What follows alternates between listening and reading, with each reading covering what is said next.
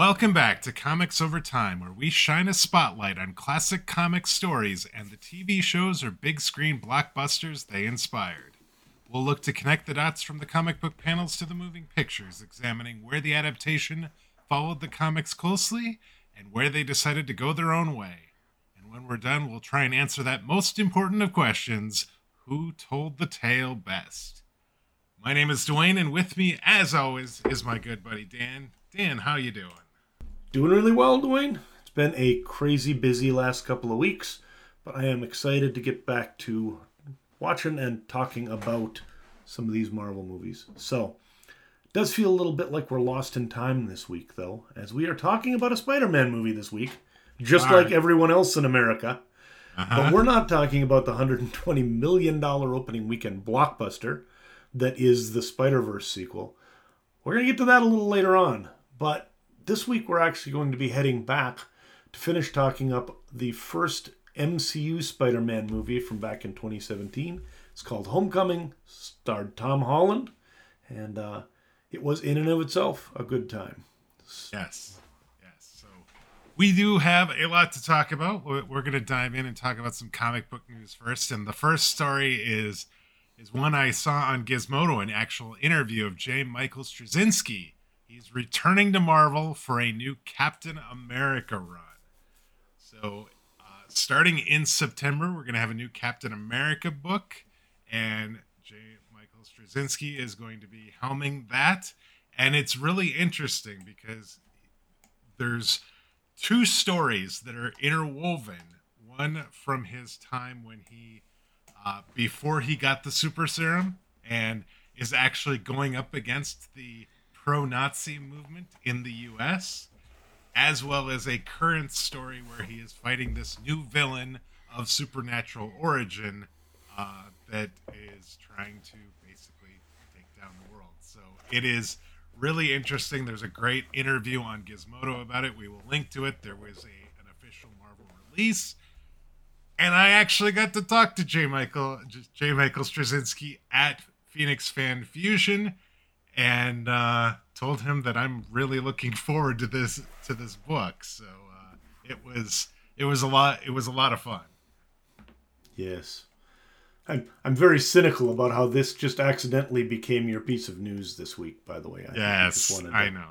Make everyone else feel jealous Hum- that you got to go and hang out brag. at the comic convention.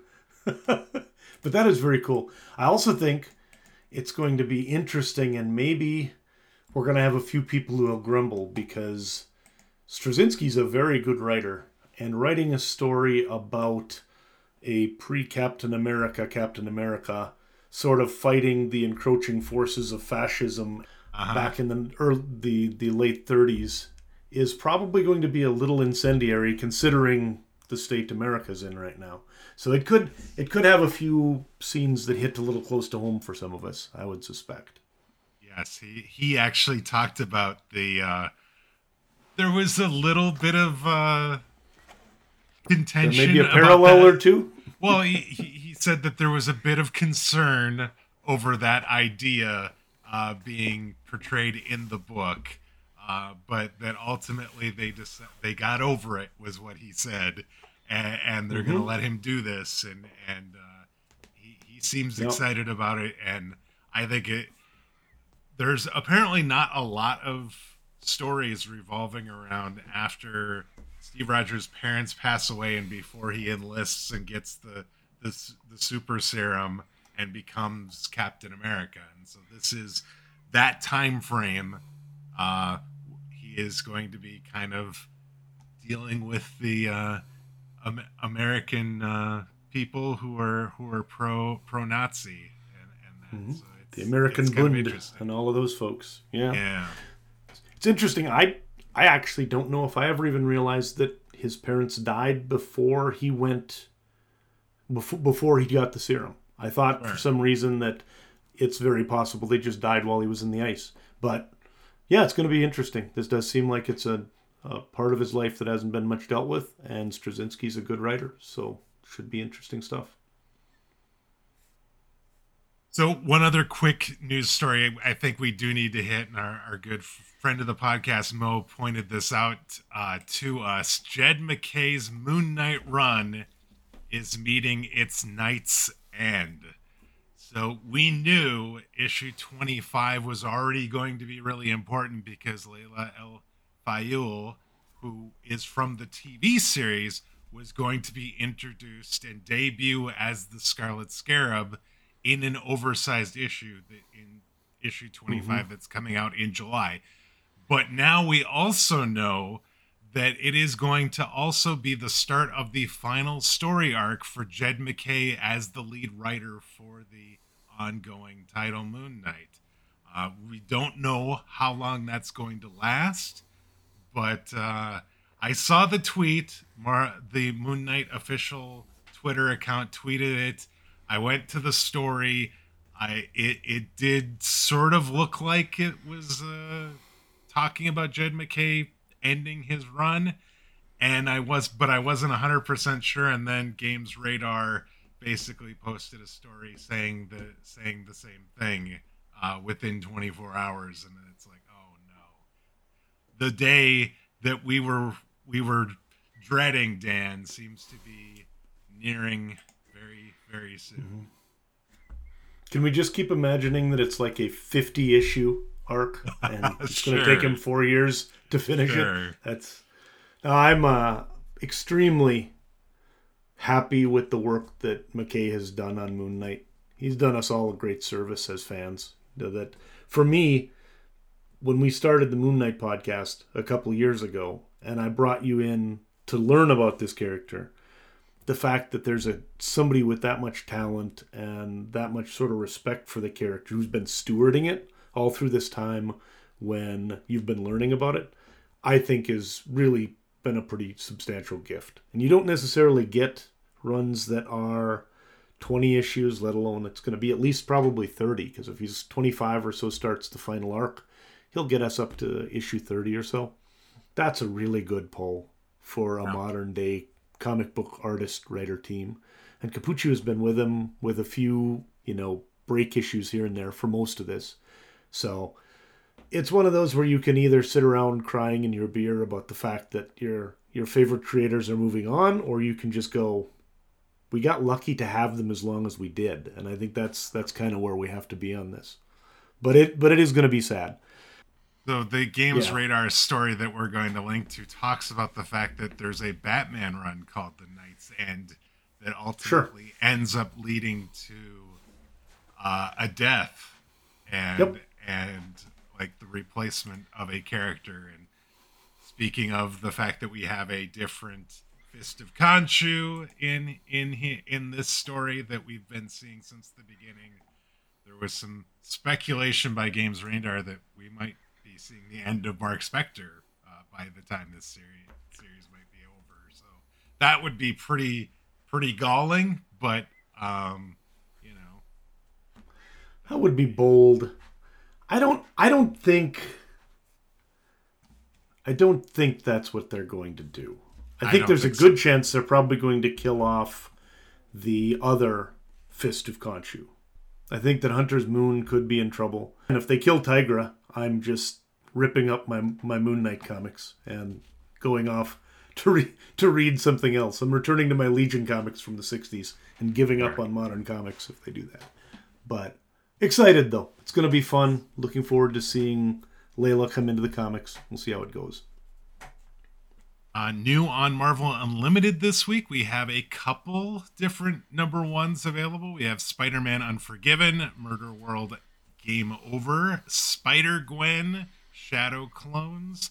Uh, Hallow's End, which is, says it's from the pages of, of Spider Man, and I Am Iron Man, number one, are all number ones that are debuting this week on Marvel Unlimited. So if you're looking for something new to read, those are some good places to start.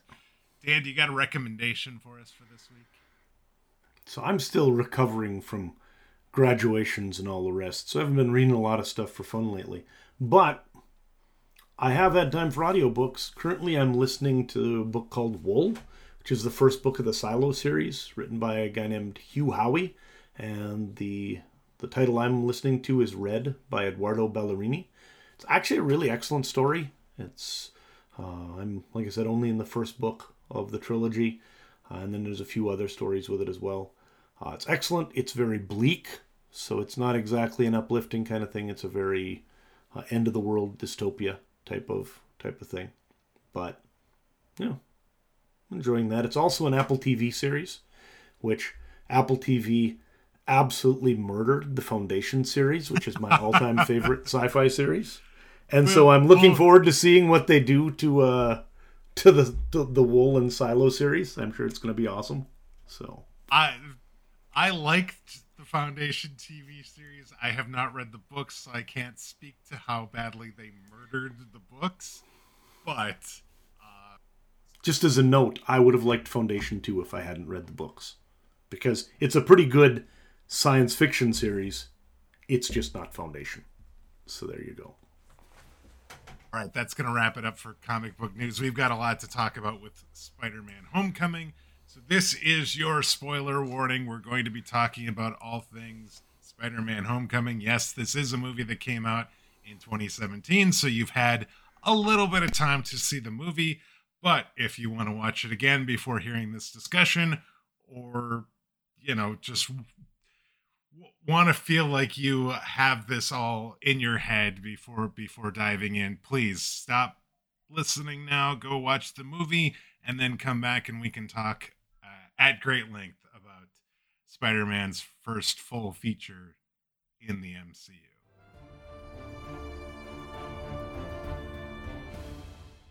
and with that i'm going to jump into our film facts for Spider Man Homecoming. The tagline for the film is Homework Can Wait, The City Can't.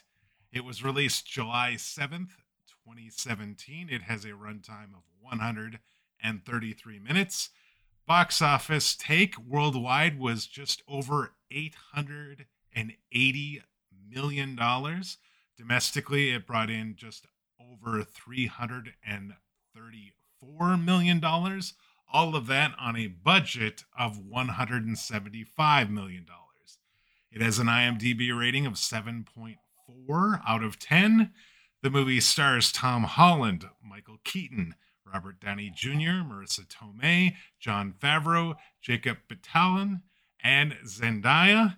It is directed by Jon Watts, with a screenplay credits going to Jonathan Goldstein, John Francis Daley, Jon Watts, Christopher Ford, Chris McKenna, and Erik Sommers. So there is a lot of writing credits that went into this film.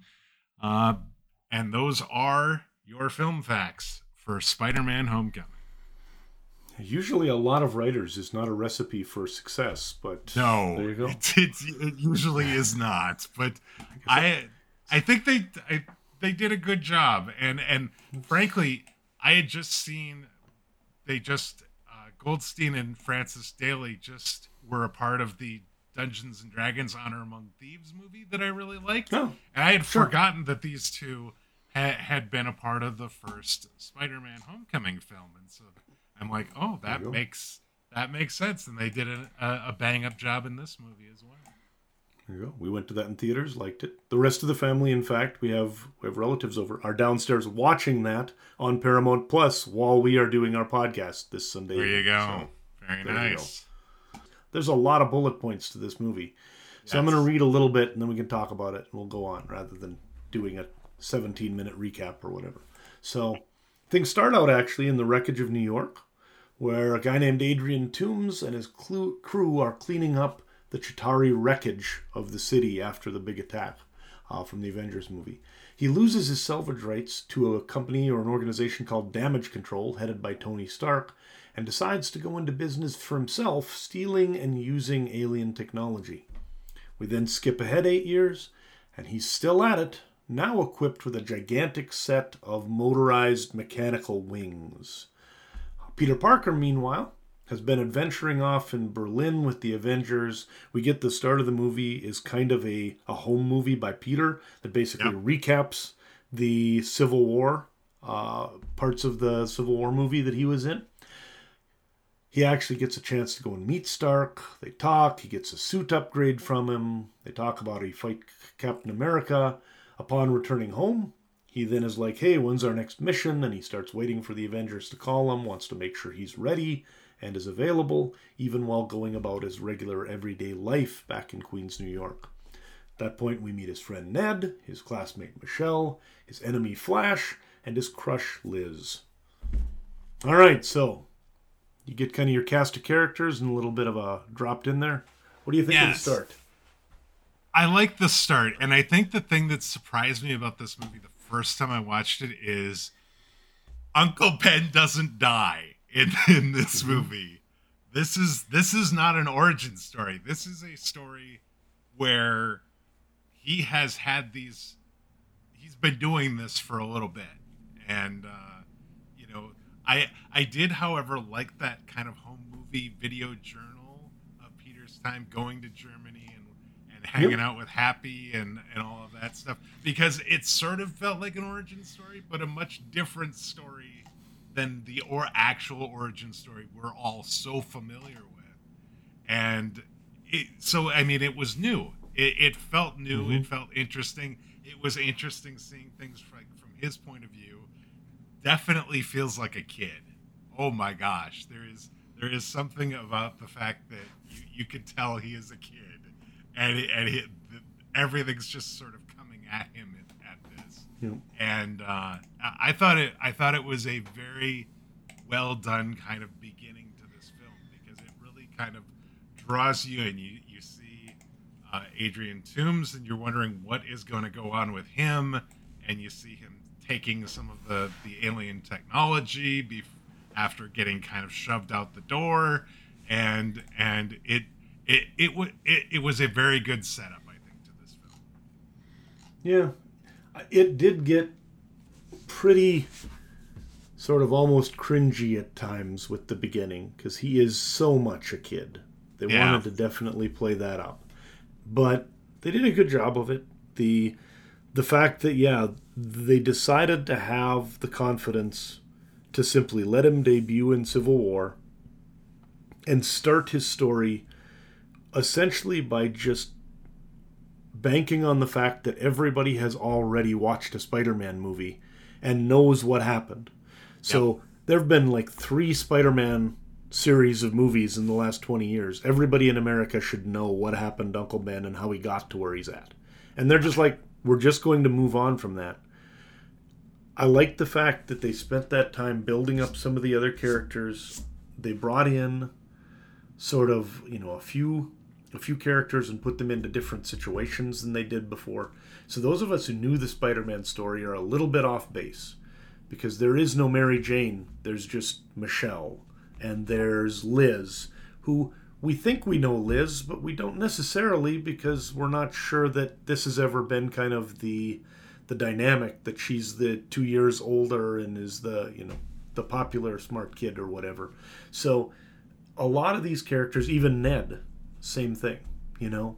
Flash is a little bit different than he is in the comics as well. Flash is different than in the comics as well. He's he's still kind Still a of somebody who's a and picks Yeah. on Peter, but he's he's not like He's not a jock. or anything. Yeah. no.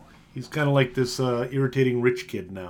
He's a tech bro instead of being a jock in the current bro. iteration, Yes. right? A young, a baby tech bro. So, Yes. in any case, um, But we we ahead. still get we, we still get some nods to that though the origin story. I mean, when late a little bit later on, Ned actually sees uh, Peter come into the room into his room, you know, affixed to the ceiling, and then his, Ned finds out and starts asking him a billion questions, and and he so he mentions the spider. You know, we have some some things where you know Peter says he's basically hiding from Aunt May what that he's Spider-Man because of everything she's gone through. Yep. And so there there's there's hints of it, but there's not it's not in your face a major part of the story the way it has been in every other Exactly. Spider-Man reboot that we've Yep. had. Yeah, I like it. So, so that kind of gets us set up. We, we find our villain quick. We find most of his friends and kind of a, an idea of who he is and what the status quo is, and then away we go. Interestingly, we want to talk about Tony Stark here? I thought we were. Oh, sure. Go ahead. Yep. The the one kind of change from, uh, I guess, not knowing, I guess, as many comics as you. I thought one of the interesting things they decided to do with the story here at the beginning is sort of make Tony Stark a mentor to Peter Parker. And I don't know if he's ever played that role in in the comics, but he seems like the last guy that should be mentoring anybody. Um, because there is, you know, Tony Stark is Tony Stark, and I mean, like the the the, the meeting in the car where he basically drops him off after they get back from Germany, and he's like, "All right, now, just don't do anything I would do, and definitely don't do anything I wouldn't do." there's this little bit of gray area in there, and that's where you're going to operate. It's just like. Yep. I would say they took Tony Stark and put him into the Norman Osborn like bucket in go. the yeah. Spider-Man universe. Yeah. Because in almost all of the other iterations of like the original 616 Spider-Man, Norman Osborn would be the guy who's the big tech genius who he ends up working at his company and takes him under his right. wing. And then, of course, that doesn't go quite so well, actually, in most cases. No, so no, it doesn't. But yeah, but but that's that's where he really did is they sort of they sort of merged the stories, I think, and you know Peter needed that mentor, and they didn't want to necessarily deal with all of that, so they were able to bring to, bring Iron Man in that helps because you get the star power to bring into the sure. movie, and it also makes the plot a lot easier. So yeah, well. I, I, to to your point, the, there wasn't any mention of the Osborns at all in this, nope. in this film, and uh, I had not even Harry considered that uh, when when you're talking about that, and it's like you're t- you've got all this tech that he gets, you know, the the new upgraded suit and it especially goes crazy once he turns off the training wheels protocol, and yep. it's it's it's it does it, it makes it easier, especially like if you're not a big comic book fan, right? You don't have to explain another new character right now. You could just take an yep. established character that's very popular that has launched your your your cinematic universe and put him in here in this role and it makes a lot of sense. So that's kind of our lead up, right? And then we got all our characters. So Peter at this point is very determined to be available when he's needed. So he quits his other activities and hobbies, uh, including the uh, the relatively important uh, thing that he's supposed to be doing, which is the academic decathlon. Gets people a little bit grumpy at him. He eventually finds, though, that there are some real crimes out there, uh, and in the process of trying to break up a crime where essentially a gang is ripping out an ATM and stealing the money. Right. He ends up sort of helping to destroy an entire local deli and just about get uh, one of the people in his neighborhood killed. He ends up getting his backpack stolen. He returns home. And when he does, he, kind of like you mentioned, finds out that Ned is in his room waiting to finish a Lego set when he comes in and takes off his mask, and suddenly somebody knows his secret identity. This leads to an insufferable number of questions from his friend and some embarrassing moments in the gym and at a party. Peter then sees an explosion while preparing to go to said party as Spider Man. He gets in a fight with some alien weapons dealers, scares a few children while running through a neighborhood at night while chasing the bad guys, ends up getting grabbed by the vulture, taken way up into the air, dropped, gets tangled up in his own parachute, nearly drowns, and is saved by Iron Man, who's actually in like India or something, but is using Wi Fi to control his armor and save the kid. Yep.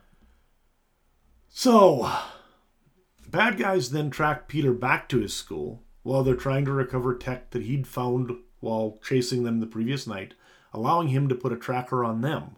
Crooks head south. Peter joins his academic decathlon team on a trip to Washington, D.C. for a competition, and continues to try hoping to track them. So the decathlon is down sort of where they were going. So he's like, I'll hop back on the team, knock Flash off, giving him more reason to hate me, and then I'll be able to get down DC.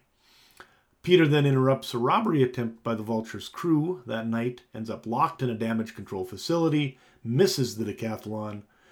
He does end up saving this team from imminent mortal danger at the Washington Monument, uh, making Spider Man a hero in Peter's school, and is able to identify someone named Aaron Davis as one of the people in the arms deal under the bridge.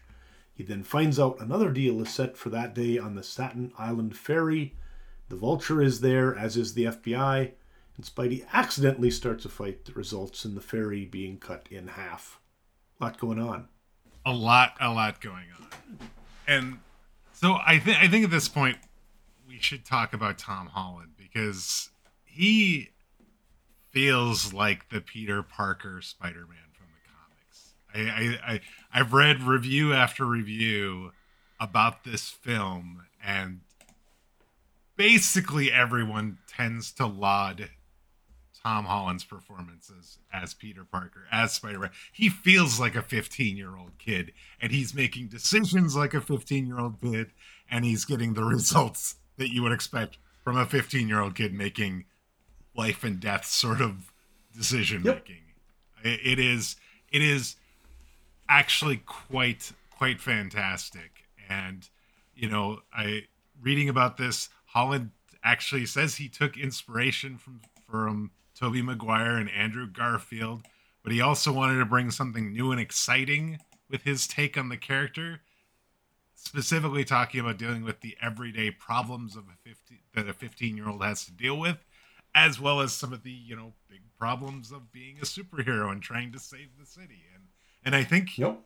between the script and his acting, he does that, and and it it's conveyed really well, and and it just sort of feels like as you said as you talked about it, feels almost cringeworthy a little bit watching this kid do some of these things because you're just like oh god no don't do that. That's that's a really really bad idea. Yeah. He makes questionable decisions. So yeah the all of the previous spider-mans have been like college age they've got work problems, they've got apartment problems, they've still got girlfriend problems, but it's a different kind of of an right. environment. This is really the first time in the movies we've seen them go with a younger version of Spider-Man like this. And it's kind of a bold choice. It's very true to the comics, but the movies had never really tried to go with a teenage Spider-Man and, and I, like a, a high school teenage Spider-Man before. And so right. I liked it. I thought it was it was interesting. I will note that I enjoyed it more watching it with my kids. I think there is something about this that it definitely is a family movie. It is a like a a movie that is is directed almost at like the I don't know the Disney Channel type of crowd. Well, I mean, they talk about this being a coming of age film, and, and I've never mm-hmm. necessarily loved that description. But at the same time, they there was apparently like very early on before they really started uh, getting into the full on principal photography, they did like a John Hughes movie night where the entire cast watched a bunch of John Hughes films uh, from like the 80s and stuff to kind of sure. kind of to, to, to to speak to that whole coming of age thing. And there does sort of feel like this is geared towards i don't want to it's geared towards i i think a younger audience necessarily than than say like all the other sort of mcu films. I think i, I mean they're geared towards everybody. Like they're trying to hit as big a an audience base as possible. But I feel like kind of that average age that they're hoping to really hit on is maybe a little bit younger. But that's that mm-hmm. same audience that I think the Spider-Man comic was trying to hit on too, right? Because they it was what made yep. it popular potentially was the relatability of the of the main character of being this this kid, this teenager getting superpowers and then doing what he could to save the city. This yep. movie feels like it embodies that. I agree. I think that it really does. And so it is a a cool decision in terms of really just leaning into what the original comics were about I think that Right. if you if you go back and look at who Peter Parker was in Amazing in Amazing Fantasy 15 and Spider-Man 1 and 2, this is not that far off from that guy. No. You know, it really isn't. And in fact, uh, and then of course Ultimate Spider-Man similarly. It's it's got Yes. kind of the same sort of feel to it. So when when last we left the story to get back to it, the Staten Island ferry had been cleft in two as though it were some sort of I don't know taco and was sewed back together by Tony Stark, right? Uh-huh. Um, once that's done, this whole botched uh, situation in which actually Spider Man had told Tony about this. Tony had called in the FBI and was going to have it taken care of, and Spider Man kind of not telling him what he's doing, sneaking in and messing with everything, causes Iron Man to actually take his fancy suit back from him that he'd given him as the equipment upgrade. So, you know, I don't think you're ready. Peter's like, I'm nothing without the suit. And then he's like, well, then you're just nothing.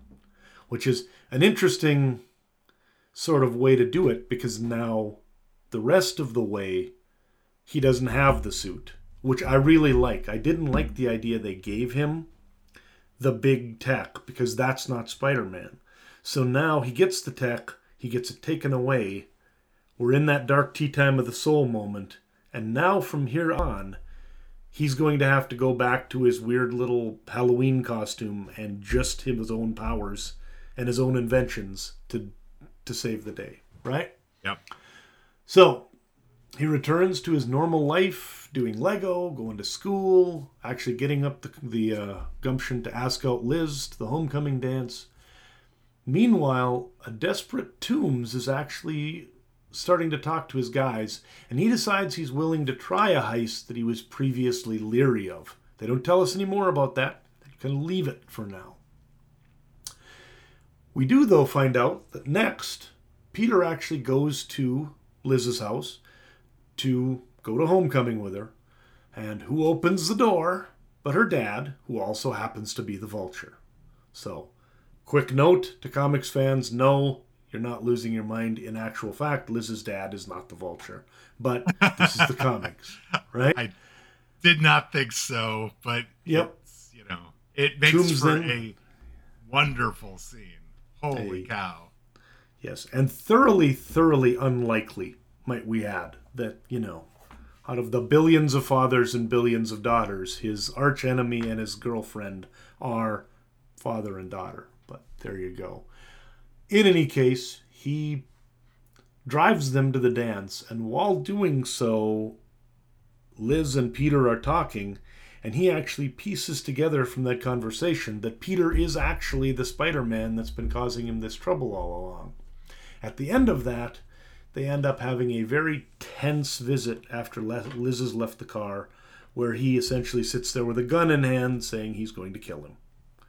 That's So- the dad talk, he calls it. Yeah, Oof. That that that is unlike any dad talk I think No. I've, I've ever been a part of. So let's talk Mike, Michael Keaton here. What did you think of his performance, both in the car and then overall as the Vulture? Michael Keaton is probably one of the best parts of this film. He is a better version in any way, shape, or form of the Vulture. He he he is perfect from from day from job one, like right at the very beginning. You you see this this character, and it's interesting because like he is one of the one of the things that we saw from the Vulture in the comics is just like he's just this old guy that wants to do wants to steal things, right? But like Michael Keaton takes and and with the story takes and kind of makes him that kind of gray character. We've talked about this. We talked about this kind of with Gorr the God Butcher, where it's like there's some relatability here with this character. You know, he's a regular guy. He's just trying to provide for his family. He's getting kicked off jobs that he, you know, overextended himself to try and get uh, because some rich guy wants to have his own people working on it and and he ends up doing some ethically and morally questionable things to provide for the family but you know, it's the, you know, where's mine? Why, why not me? The he kind of pulls in, and it's, it's so good. And that scene with Parker and and Toomes in during during the lead up to Liz uh, showing up in there and the picture taking and then the drive, it was it was tense, and I I think it's one of the best parts of the film. So, somewhere in there, you created an analogy that makes Gorr the God Butcher some sort of relatable, normal guy. By the way, which no, I didn't. I'm going to have to. No, I'm going I, to have to say, is probably ta- probably not accurate. No, we talked about the fact that there are there are characters that are just bad guys, right? Yep. That are black black and you know black and white bad guys. They're they are there specifically for to be the foil of the good guy. And and and it's really easy from a story standpoint. Yep. There are bad guys that ultimately are characters that are more complex. They're more interesting. They make mm-hmm. they they start down a road that you can relate to, and then they take it too far. Just drive right off the cliff to crazy. Yep. And yes, I think that's that, what I'm talking about. I think that that's one of the things I like most about him in the character is that he starts out as just a relatively normal guy who's trying to make a buck and he's got government contracts. And when damage control comes in, you know, kind of like we read the comic last year that or last week, the whole point is really to keep all of this alien tech away from guys who might decide to sell it like Toomes does. So, you know, the he's almost a case study in why you don't want those guys to have it. Because would it have corrupted him anyways? Where he's like, man, there's a lot of money to be made from this. But once he starts, he's just so ruthless. And he doesn't really necessarily intend to be evil. But when he does end up shooting a guy and vaporizing him, he doesn't really get all that upset. He's like, oops, I used the wrong gun. I thought I was just going to levitate him with the anti-grav gun. You know, he it, he does it, just go full bad guy.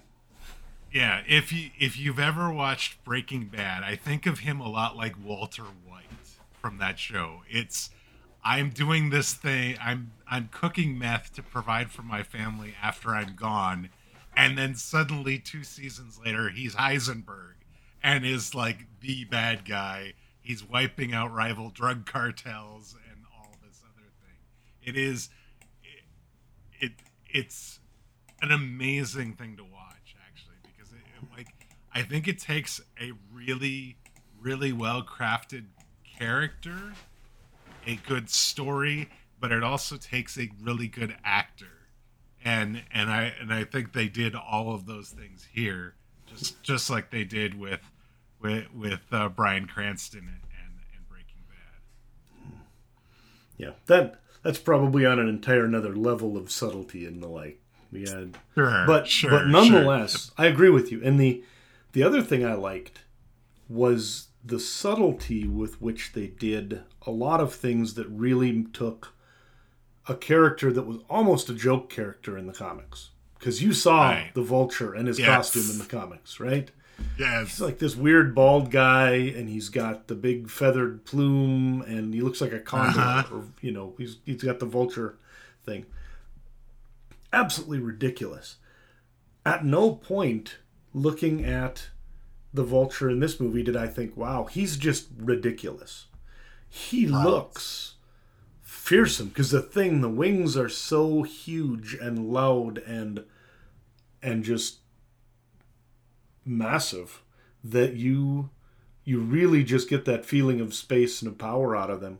And then even when he's out there, he's got his leather coat with the big sort of fluffy collar. Yep. But yep, it's not yep, enough that it looks ridiculous. It's just kind the of the big plume almost. Yeah, yeah. It's the big Arctic Arctic fur uh, fluff kind of collar, which is a cool way of bringing in that look from the comic without overdoing it. Same with the first Shocker They gave him kind of the same colors and the same sort of uh, costuming material, like the the uh, padded kind of jacket type stuff. Made it immediately visible if you know the look of the shocker that that guy was supposed to be him, without really you even having to be told. So, yeah. So the interesting thing about this character that he's playing, and I and I didn't even think about this until I read was reading about it, is Jon Watts talking about uh, the Toomes character and becoming the Vulture. He wanted him to be a regular guy, and and part of that was to help him avoid drawing the attention of the Avengers. Like this, yep. this guy, despite the fact that he was selling alien technology was and was stealing even from him, he wasn't on the radar really. And it also provides someone that Parker is able to defeat while still learning to use his abilities. And I hadn't even considered that, but that makes a lot of sense. If he's going up against someone like Thanos or Gorr the God Butcher or any of those sorts of characters, there is no way this Spider Man's going to be able to defeat them. Mm-hmm. But if you're talking about a regular guy that's using alien technology to provide for his family, even if he is sort of kind of off the deep end as far as like moral, you know, yeah. ethically and moral decision making, he's he's still it's a it's a reasonable fight, right? And it and it would make sense that that, that Spider Man could potentially defeat him. No. Well, I can see that. So let's see let's see what happens because right now he hasn't defeated him though. So don't don't tell anybody what's going to happen, Dwayne. They get done with their visit, and Spider leaves the car and goes into the dance, at which point then he immediately deserts his friends and his date and rushes off after Toomes, knowing that somehow or another he's got to stop him. He is immediately attacked by the new Shocker, the guy who picked up the Shocker tech after the other guy got vaporized, uh, that guy assaults him with a number of buses until Ned saves the day with the web slinger. And then uh, Irk kind of earns his spot as Spidey's guy in the chair, which is what he'd been wanting all along. At that point, Spider Man and the Vulture face off in Toomes' lair after Spidey tracks him using a spider tracer that he has. He begins then, uh, or their, their face off sort of begins with Toomes doing his own villain monologue, and it ends with Toomes bringing in his wings and actually cutting the cement supports of the entire building and crashing the building down on Peter. He then takes off to intercept the plane that's moving uh, the Avengers stuff from their old headquarters in Stark Tower over to their new one out of town. Peter tags along, uh, kind of just hooking onto the ankle of the uh, the Vulture. Eventually manages to wreck the plane and crash it into the beach, while surviving the Vulture's attacks. The two of them then have one final battle in which Peter eventually ends up saving Toomes, and after which Damage Control and Happy arrive just a little bit late to find everything, including the Vulture, wrapped up and waiting for them. Peter then has a last awkward conversation with Liz, who's leaving the state. We find out that Michelle is called MJ by her friends. Tony offers him a spot in the Avengers. Peter turns him down, returns home to find that he has now been yet again re-given the spider suit that Tony had taken away from him, puts it on, and finds out that Aunt May is actually watching because his door is open.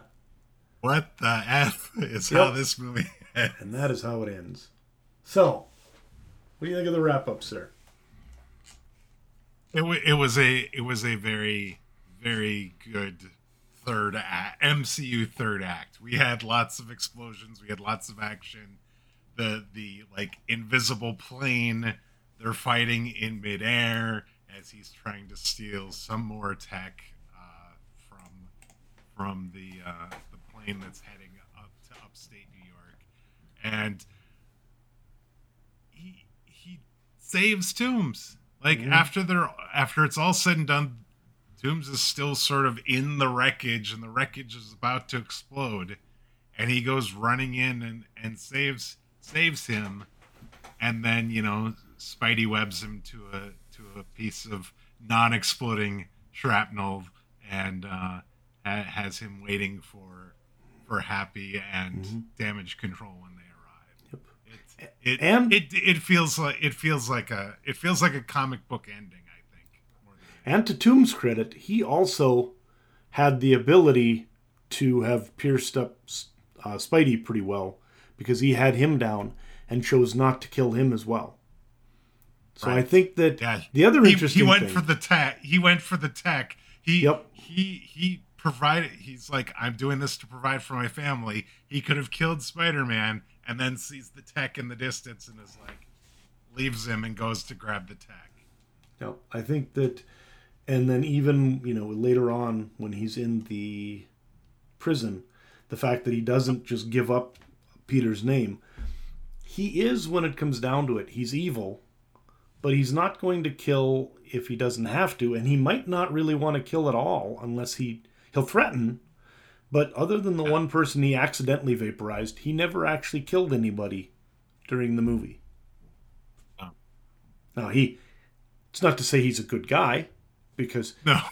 he he made lots and lots of horrific weapons which were going to kill lots of people. But as he said, Tony Stark does that all the time too. And Right. you know, he's on the cover of magazines. All right, so we've reached the end. Uh, some of it was a little bit on the the Pat side. Some of it was a little bit on the long side. This was a very long movie. Wow. They got a lot done, but it seemed like there were certain things like the whole set piece on the Washington Monument and the like that that was about 20 minutes of adventure that I don't know how much it necessarily had to be there. They're like it can be there, right? Yeah. Uh, the only thing it, it really gave to the plot was Spe- was Peter being able to have a way to get out of town Right. you know and so they they did i think really decide to just use as much time as they wanted.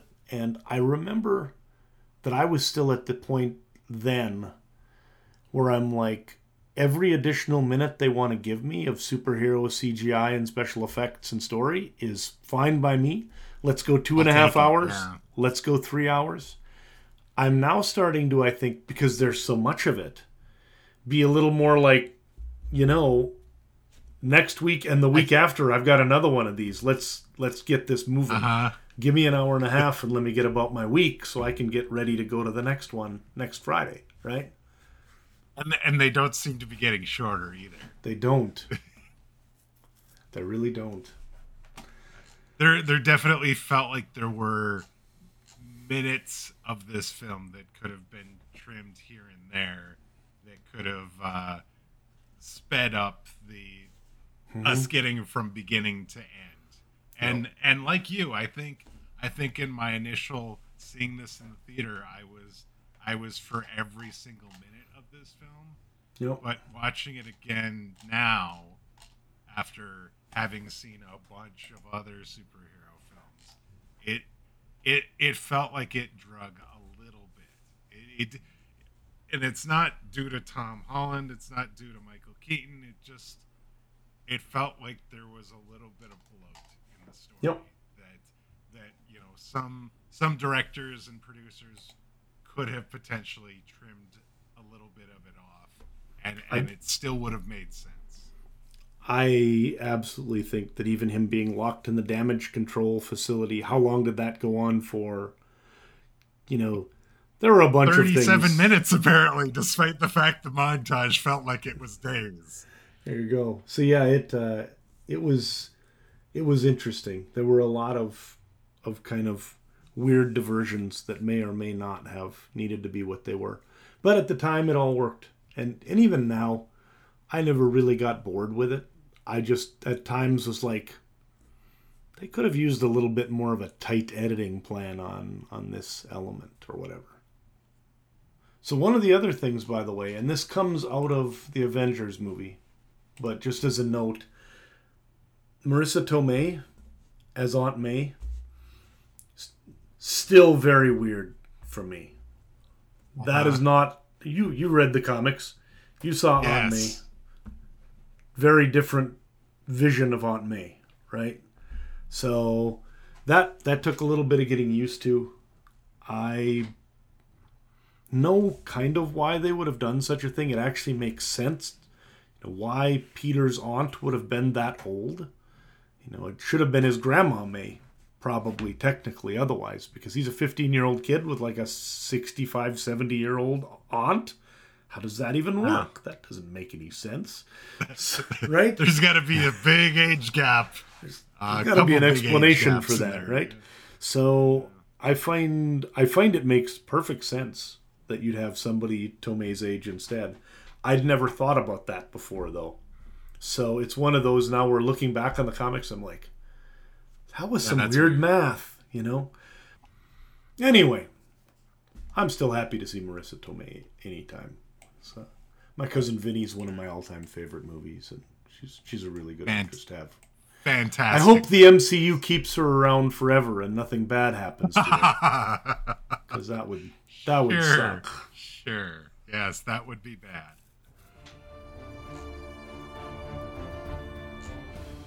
All right, let's talk about some tidbits about Spider-Man: Homecoming that I was able to find. So we we always talk about the uh, the code name or working title of the film.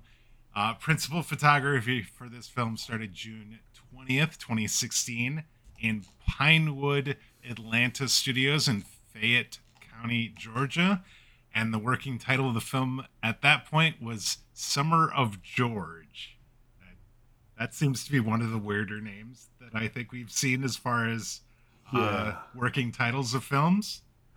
Yep, and the only thing I could find on that is that there's an episode of Seinfeld called The Summer of George where he gets fired by the Yankees and then just sort of lays around and has this weird idle time with nothing going on. And maybe it's Peter Parker is George Costanza after the Avengers never keep calling and he's just hanging around causing trouble all summer. I don't actually know. Sure. Proceed. Sure. That's that that seems as good a reason as any. I noticed some music, a little bit of music difference during the Marvel Studios logo. Yeah. Uh, it is an orchestral version of the classic Spider-Man Theme song from 1967.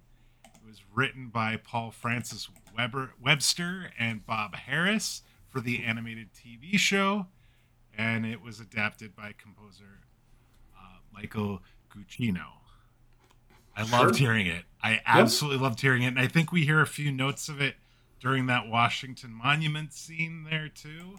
It, it uh, yeah, felt felt right that it yep. was there. No, that's very cool. Michelle's literary taste contains some subtle clues as to the plot points or to spiders. I don't know if you noticed this. So, around 26 not. minutes in, she is first seen reading of Human Bondage by W. Somerset Maugham. In the novel, the protagonist is an orphan living with his aunt and uncle. Uh, later, uh, she is seen reading Invitation to a Beheading, uh, which in that novel, a condemned man awaits his execution, accompanied only by a spider in his cell. And then, about uh, finally, during the Washington Monument scene, she is wearing a Sylvia Plath t shirt.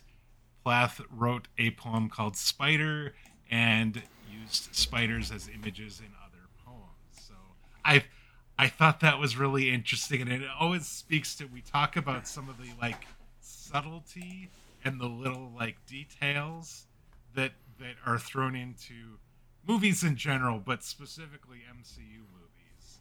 And and I just thought that the, the call outs in here were, were were quite something. I will tell you that I I missed all of that. I would have had no yeah, idea. Same. That's same. that's crazy. Very cool, but crazy. One of the items Spider-Man finds in that damage control storage facility was actually Ultron's head. Yep. From Age of Ultron 2015. He pulls it out of a bag. And then I really liked this. It said the homecoming part of the title could potentially be a nod to the inclusion of the character within the Marvel Cinematic Universe. I don't think that could be a nod. That's the whole point of there being a homecoming dance, is so they can sure. call it homecoming. because that's what it is. It's bringing it's It bringing is. Peter Parker back into the fold, into Marvel Studios, being able to actually get one of their key characters back where they can play with him and keep Sony from doing stupid things with him, and that's Yes. the whole point. We we could spend a whole hour or more talking about the logistics of the agreement and how it has changed uh, between Sony and Marvel with regards to getting this film made. There was some emails that came out back in 2015 talking about potentially allowing for this to happen, and it sort of nixed the deal for a little while. It is a whole convoluted mess Oh yeah, and we we can I, I wanted to at least acknowledge it but there is so much to this the the wiki page talking about all this is just pages and pages of things. Mm-hmm. Because there was just a lot going on back and forth and agreements and and then backs pedals and all this sort of thing. And i- if you're if you're interested in remembering everything that happened with to get this film made I, I think it's interesting if you're if you're into that kind of inside baseball sort of thing. But it's way too much to talk about here in our podcast. and it wasn't done after this one either, because even after the first No. film, then you have at some point Holland even got involved, where he's like, "Man, you guys really got to get this done because I want to do Spider-Man Right. movies," and it was at the point where I think he was kind of in a situation where he wouldn't be able to do the movie unless they agreed because he was locked into the the current thing. So Sony would have had to go their own way with a different Spider-Man. And he's like, I don't nobody wants that, especially me. Let's get this figured out. So, yeah. You want to talk about some uh, references to the comics in the movie, Dan? Uh, man, there were so many. So many of them. You've got quite a few here. Uh, you found a lot I've- of them. I've I got a- that was pretty cool. I- I've got a few, and then we could talk about some that you saw as well. Yep. So the first one that jumped out to me is Phineas Mason, who is kind of the right hand man of Adrian Toomes. I'm like, after the reading last week, I'm like, man, this guy, he feels like the Tinkerer. And sure enough, in the credits, he is Phineas Mason slash Tinkerer. So the Tinkerer, one of the very first villains that we saw in the Amazing Spider-Man last week. Uh, he builds weapons out of the damage control things like the Shocker Gauntlet, and actually, we find out the Shocker Gauntlet came up from uh, some of the wreckage that was pulled from Lagos after that whole thing. Uh, beginning of Captain America's Civil War, where Captain America fights Crossbones, ends up leveling a building with some Wakandan delegates in it as well. And so the Shocker Gauntlet was actually built out of the Crossbones Gauntlet that he used in that battle. Yep, absolutely. Yeah, so We- really when you when you think about it, the Amazing Spider-Man number 2 is huge for this movie because Right. both the Tinkerer and the Vulture first appeared in that. So, That's right. That's right. They mm-hmm. were both in that same issue. Uh, you you mentioned the Shocker. We actually had two versions of Shocker. Uh, Herman Schultz, the original Shocker, was actually one of was actually the second Shocker that that we saw, or the guy that gets the gauntlet after the first guy gets vaporized, and Jackson W. Brice, who was known as Shocker in the Spectacular Spider-Man from 2008, was that first Shocker that we saw that does in fact get vaporized. There you go. So, yep. And again, I love the way they just subtly sort of made the costume very resonant of the original Shocker costume, which again, a lot of the early Spider-Man costumes are ridiculous if you look at them in the comics. So finding a way to make it look cool is is difficult.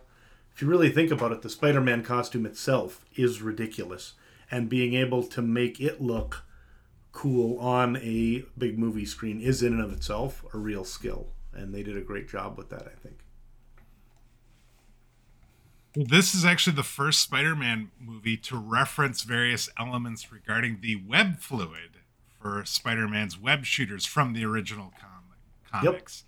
The first nod is the Spider Man mentions that the web fluid lasts for two hours before it resolves or dissolves after it's been fired, whereas in the comics it would last for an hour before it dissolved. The second nod to the comics is the taser web, which is a reference to how Spider Man has created different variations of his formula for the web fluid at different points in the comics to create different types of webbing, often to deal with situations where regular web fluid was not enough. Yep. And in a lot of the previous movies, that was not the case. Because if you remember, you know, Tobey Maguire making a mess of his room with all of the webbing that he's yeah. he's shooting yeah. and everything. So this returns to the way the comics did it for the most part. There were times where Spider-Man got organic webs, but for the most part, in the comics, he's always used his technology. He's always used actual web web fluid shooters, like uh, like he does in the comic or in the movie here. So Peter's homemade Spider-Man costume, very similar to Ben Reilly's first Spider-Man costume from the comics, a red jumpsuit with blue sleeveless hoodie with a belt and web shooters on the outside of the costume. I'm not real familiar with Ben Reilly's version of uh, of Spider-Man, but that uh, I think I I think I've seen a picture and that does uh, that definitely reminds me of, of that. Yeah, that's a Scarlet Spider. He started kind of later. It's one of the one of the many Spider-Mans across the the multiverse. So he's a, a clone of Peter Parker and kind of has his own story. Starting out, Peter Parker has had kind of that homemade suit is sort of where things start in, yeah. in a lot of the iterations. So it's not that sure. unusual. Yeah. In this movie, we have the first appearance of Cindy Moon, uh, better known as in the comics as Spider-Man's female counterpart, Silk. What? Did I miss this? She she she's one of the one of the kids on the the debate team. I I believe. Really. But she is yes huh. In the credits. Okay, Silk has become a very popular character. That that would be really cool to see them actually expand out if, and get a few more of the live action If they do something with that. Spiders. That would be that mm-hmm. would be that would be great. Uh, Aunt May's car number plate is AMF 1562. AMF for Amazing Fantasy, 15 being the issue number that Spider Man first appeared, and 62 being 1962, the year Spider Man first appeared. Look at that. Yes. And one final, one final thing there is an homage to the Amazing Spider-Man number 33, where Spire, where Parker is trapped underneath rubble, which is something that Kevin Feige quote wanted to see in a film for a very very long time. And John Francis Daley talked about adding that scene into the film, saying, "We want Parker." We have Parker starting the scene with such self doubt and helplessness in a way that you can really see the kid you feel for him. He's screaming for help because he doesn't think he can do it. And then he kind of realizes that that that's been his biggest problem. And mm-hmm. he then lifts the roof that has fallen onto him off and then proceeds to pursue the vulture for that final showdown on the. Yep, that's a huge issue of Spider-Man. That is one of the sort of the key issues in his development. And by this time, Steve Ditko was doing most of the plotting and really was doing the stories. And there's a lot that I think I talked a little bit about the book that, that talks about Ditko's stuff called Mysterious Travelers. And he talks a lot about that about that scene in 33 and how it kind of is is just about somebody having to sort of find that within themselves and take that responsibility. And it's a real step up for Spider Man, in Ditko's opinion, mm. where he sort of yeah. accepts just how much power he really has. Because Spider Man has traditionally been someone who people underestimate because he's a kid or whatever. But again, Right. you know, like when you watch Civil War, the fact that you know the the um, the Winter Soldier just punches him and he stops it with one hand, and he's just like, "Hey, what a cool arm!" You, get those little ideas that this guy just has way more way more resilience and power than is reasonable or than you would think from from the appearance of him. So, that I, I love the cover of 33 is Spider-Man sort of in that rubble and the like, and it's very obvious from the very beginning when you see that scene and the way he is that they intentionally patterned that after that comic, which is awesome. That makes total sense. Do you have do you have some references to the comics you wanted to mention? Um, main thing I wanted to note, I guess, uh, got a list here of a few things. Spider tracers, they are a real thing. Spider Man's used these for years. He flings his little tracer on people and then can chase them around. So that is that is definitely something out of the comics. Mac Gargan, uh, the guy that we see that he's trying to that the Vulture's trying to do the deal with on the boat. And oh, the that guy gets arrested he and doesn't reveal Yep, and at the end he's got like his uh, his faces. scar. He's actually the Scorpion. So that's also a setup for another another plot or something in the future if they want it. He first off is a Scorpion. He later ends up being a symbiote. He's got the Venom thing going, and then he for a while is the Spider-Man of Norman Osborn's Avengers. So Mac Gargan's got a long and checkered history in the in the main comics universe. Aaron Davis, who we see during the uh, the scene under the bridge and then again at the car, is going to be seen as well in the Spider Verse. So if you watch the first Spider Verse movie, where Miles Morales has the cool uncle who turns out to be the villain called the Prowler, so that's actually the character that Donald Glover's playing in this one, which again means that the setup is there for, you know, not only to bring the Prowler in, but also when he talks about, hey, you know, I want you to catch these guys because I've got a I've got a nephew in the neighborhood. Well, that nephew is Miles Morales, right? Oh, So wow. Mm-hmm. Small world, as they say. It is indeed a small world. Um, Liz is Liz Allen, and that is a character again who's been around for a long time. She was sort of a romantic interest for Peter for a while. Ended up marrying Harry Osborn. All sorts of bad things have happened to her over the years, as with most of the Spider-Man characters. But obviously, her origin and everything like that got changed a bit to make her the daughter of the Vulture. But there's there's been a Liz in Spider-Man's extended friend circle since almost the beginning. That's really the ones I had, I guess. So Right. there's a lot there. I think I think we've covered, and they had plenty of time to put a lot of references to the comics in there, and they it looks like they succeeded. All right.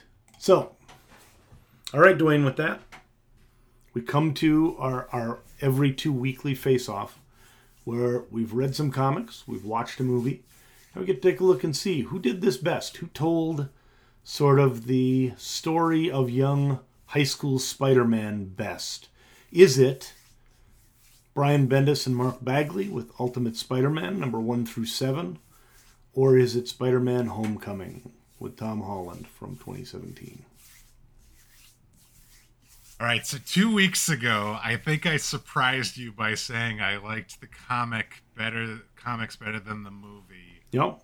I'm sorry to say I'm not going to do this two weeks in a row. I I'm going to give the edge to Spider-Man: Homecoming. I think it's because Holland and Keaton in this film are just so fantastic, and I and I think the script is does something a bit unconventional in that they don't do an origin story. They take and make actually good characters out of some questionable villains and set up what ends up being, I think, one of the more successful MCU trilogies so far of of of in the MCU.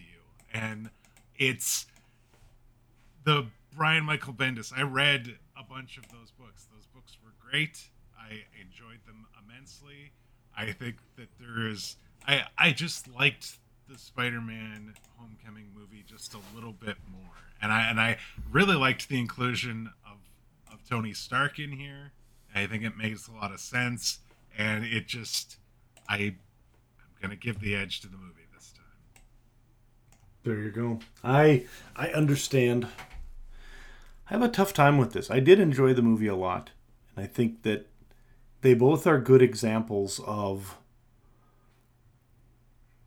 comic book superhero stories told for a very general audience.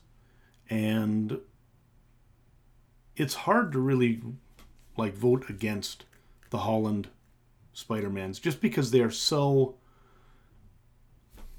entertaining. I mean they're they're light, Yeah. right? But to a certain extent, especially early on, the Bendis Ultimate Spider-Man is also relatively light. It's it kind of just breezily retells the tale, and later on, it actually gets a lot more sort of meat on the bones as it moves through. I may surprise you this week by admitting that I think that the the movie probably is actually a better a better way of going about it. Partly also because like you said it didn't just retell things. It kind of took off and told a new story where Ultimate Spider-Man for all of its originality was still especially in those early issues largely just building, you know, reskinning the lead Ditko issues. So Right. Fine, I shall agree with you this week. The movies, the movies win. It does happen sometimes. Yes, we got an email uh, from a listener named Amanda who actually is going through our Phases of the Moon Knight podcast from over over a year ago uh, that we that we finished up that run, and uh, really very very nice note. Thank you, Amanda that I know this is late in the game and you probably won't read this, but I've been catching up on your podcast for a couple weeks now. Today you reached the first MCU episode and I literally clapped my hands in delight. I can't remember ever doing that before in my life. yeah, what what I love about this is, you know, when we when we finished up on Moon Knight, I think we kind of figured we'd move to this one, and we weren't sure what would happen to those. It's actually kind of amazing that there's still a lot of people going through and listening to the Moon Knight podcast, sort of from the start and, and catching up with us. And I love that Amanda's doing really what we'd hoped, which is it sounds like she had some interest in the Moon Knight character, wanted to learn more about that character, and found our podcast and is going through and, and developing that love of Moon Knight. The same thing I kind of wanted to be able to give to you. Now Yes. she's kind of getting some of that as well. And that is absolutely Yes. f- just fantabulous to me. I'm, I'm like, this is exactly the reason why I wanted to start Moon Knight, you know, the phases of the Moon Knight in the first place with you. We're going to leave that up at least for uh, for the near future here so that people can can keep going back and listening to them and enjoying them. We- we still have a few more comics to talk about as Jed MacKay wraps up his run, like we talked about at the beginning of the episode. Absolutely. All right, Dan, we have finished with Spider-Man and Spider-Man: Homecoming. So where what what's up next for us? So, one of us specifically requested that we take a look at a DC movie this next week. So, we are going to get ourselves ready for The Flash, which comes out on the 16th of June, correct? Is that right? Yes, Yes. And it comes out on the 16th of June. So next week, we are going to take a look at comics from the Flashpoint run of The Flash. We're going to look at Flash Volume 3. We could read all of these, but we're going to read 8 through 12, which are kind of the lead up to Flashpoint. Then we're going to le- read the main Flashpoint series, number 1 through 5. This will leave Dwayne completely lost because Flashpoint has approximately 500 issues spread across the entire DC publishing realm. But Oh, fantastic. But you can get a small idea of what's going on in the story by reading Flash. It's not that bad, but there are a lot of tie-in issues to this. So we're gonna just read the main one and call it good. It is weird. It he Dan is talking about the fact that I specifically asked for us to want to go to this movie next. I will also tell you I know absolutely nothing about the Flash. And the main reason I want to see the Flash is because we have Michael Keaton and Ben Affleck returning to their role their roles of Batman for this movie. And there's been a lot of talk about the uh, the Flash TV series and the kind of up in the air of Ezra Miller continuing in that role now that James Gunn is heading DC Studios. So I I I wanted to get a little bit of knowledge about kind of the current version of the Flash before it might completely change uh, in the in the future. Yeah. Well, complete change is what the Flash is about, and that's what we're going to be looking at. So I'm not going to have you read a bunch of early Origin of the Flash stuff. We're not going to read the Flash Rebirth stuff. We're not going to read any of these other sort of intro to the Flash type of things. I'm going to hope you can just kind of accept he runs really fast and dive into Flashpoint. And if, there we go. If you're lost, I, I think I could do that for a week. So, my reasoning for this, by the way, is from everything I've seen, I believe the most important information you can get going into that movie is what the heck is Flashpoint? Because I believe that the Flash movie is, in essence, the Flashpoint story being told on film. Gotcha. All right. I am looking forward to getting a little bit of knowledge ahead of going to the movie. And with that, that is going to wrap it up for us for this week. We'd like to thank you all for joining us. If you're new to the podcast, please consider subscribing on your podcast player of choice. That way, you'll get each new episode as soon as it's released. If, you, you're new to the podcast or you've been with us from the beginning, we'd love to get your thoughts on the show, on Spider Man, on Spider Man Homecoming, Maybe you've seen Across the Spider Verse. Don't give us any spoilers because we haven't seen it yet, but we'd love to hear from you. You could send those comments via email. That address is comments at comicsovertime.com, or you can reach out to us via Twitter. We are at comicsovertime there. Dan, thank you for taking a side trek over into DC for The Flash coming up here in a couple weeks. Thank you for giving me some books that can potentially shed some light on a character I know absolutely nothing about. And I look forward to talking with you about the character next week. Yep, it's going to be fun. We'll see you all in seven short days. Take care, folks.